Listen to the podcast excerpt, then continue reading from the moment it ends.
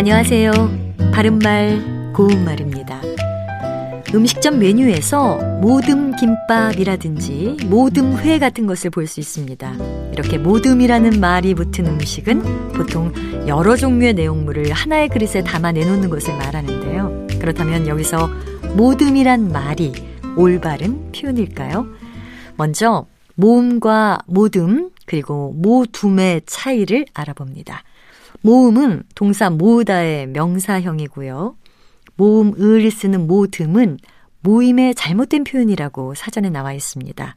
그리고 모음 우를 쓰는 모둠은 초중등 학교에서 효율적인 학습을 하기 위해 학생들을 작은 규모로 묶은 모임을 말하지만 이 모둠이란 표현이 들어간 복합형은 굳어진 대로 모둠밥, 모둠 냄비, 모둠 발 등과 같이 두 번째 음절에 모음 우를 쓰는 모둠이 들어있는 것을 표준어로 선택했습니다.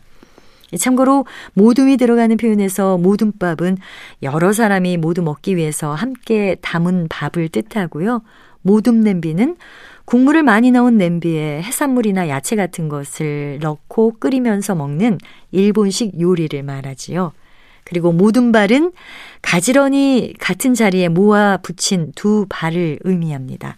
따라서 여러 종류의 내용물을 그릇 하나에 모아서 내놓는 음식이라면 모둠 김밥이나 모둠 회 등과 같이 두 번째 음절의 모음으로 우를 쓰는 모둠이 적절합니다. 바른말 고운말 아나운서 변희영이었습니다.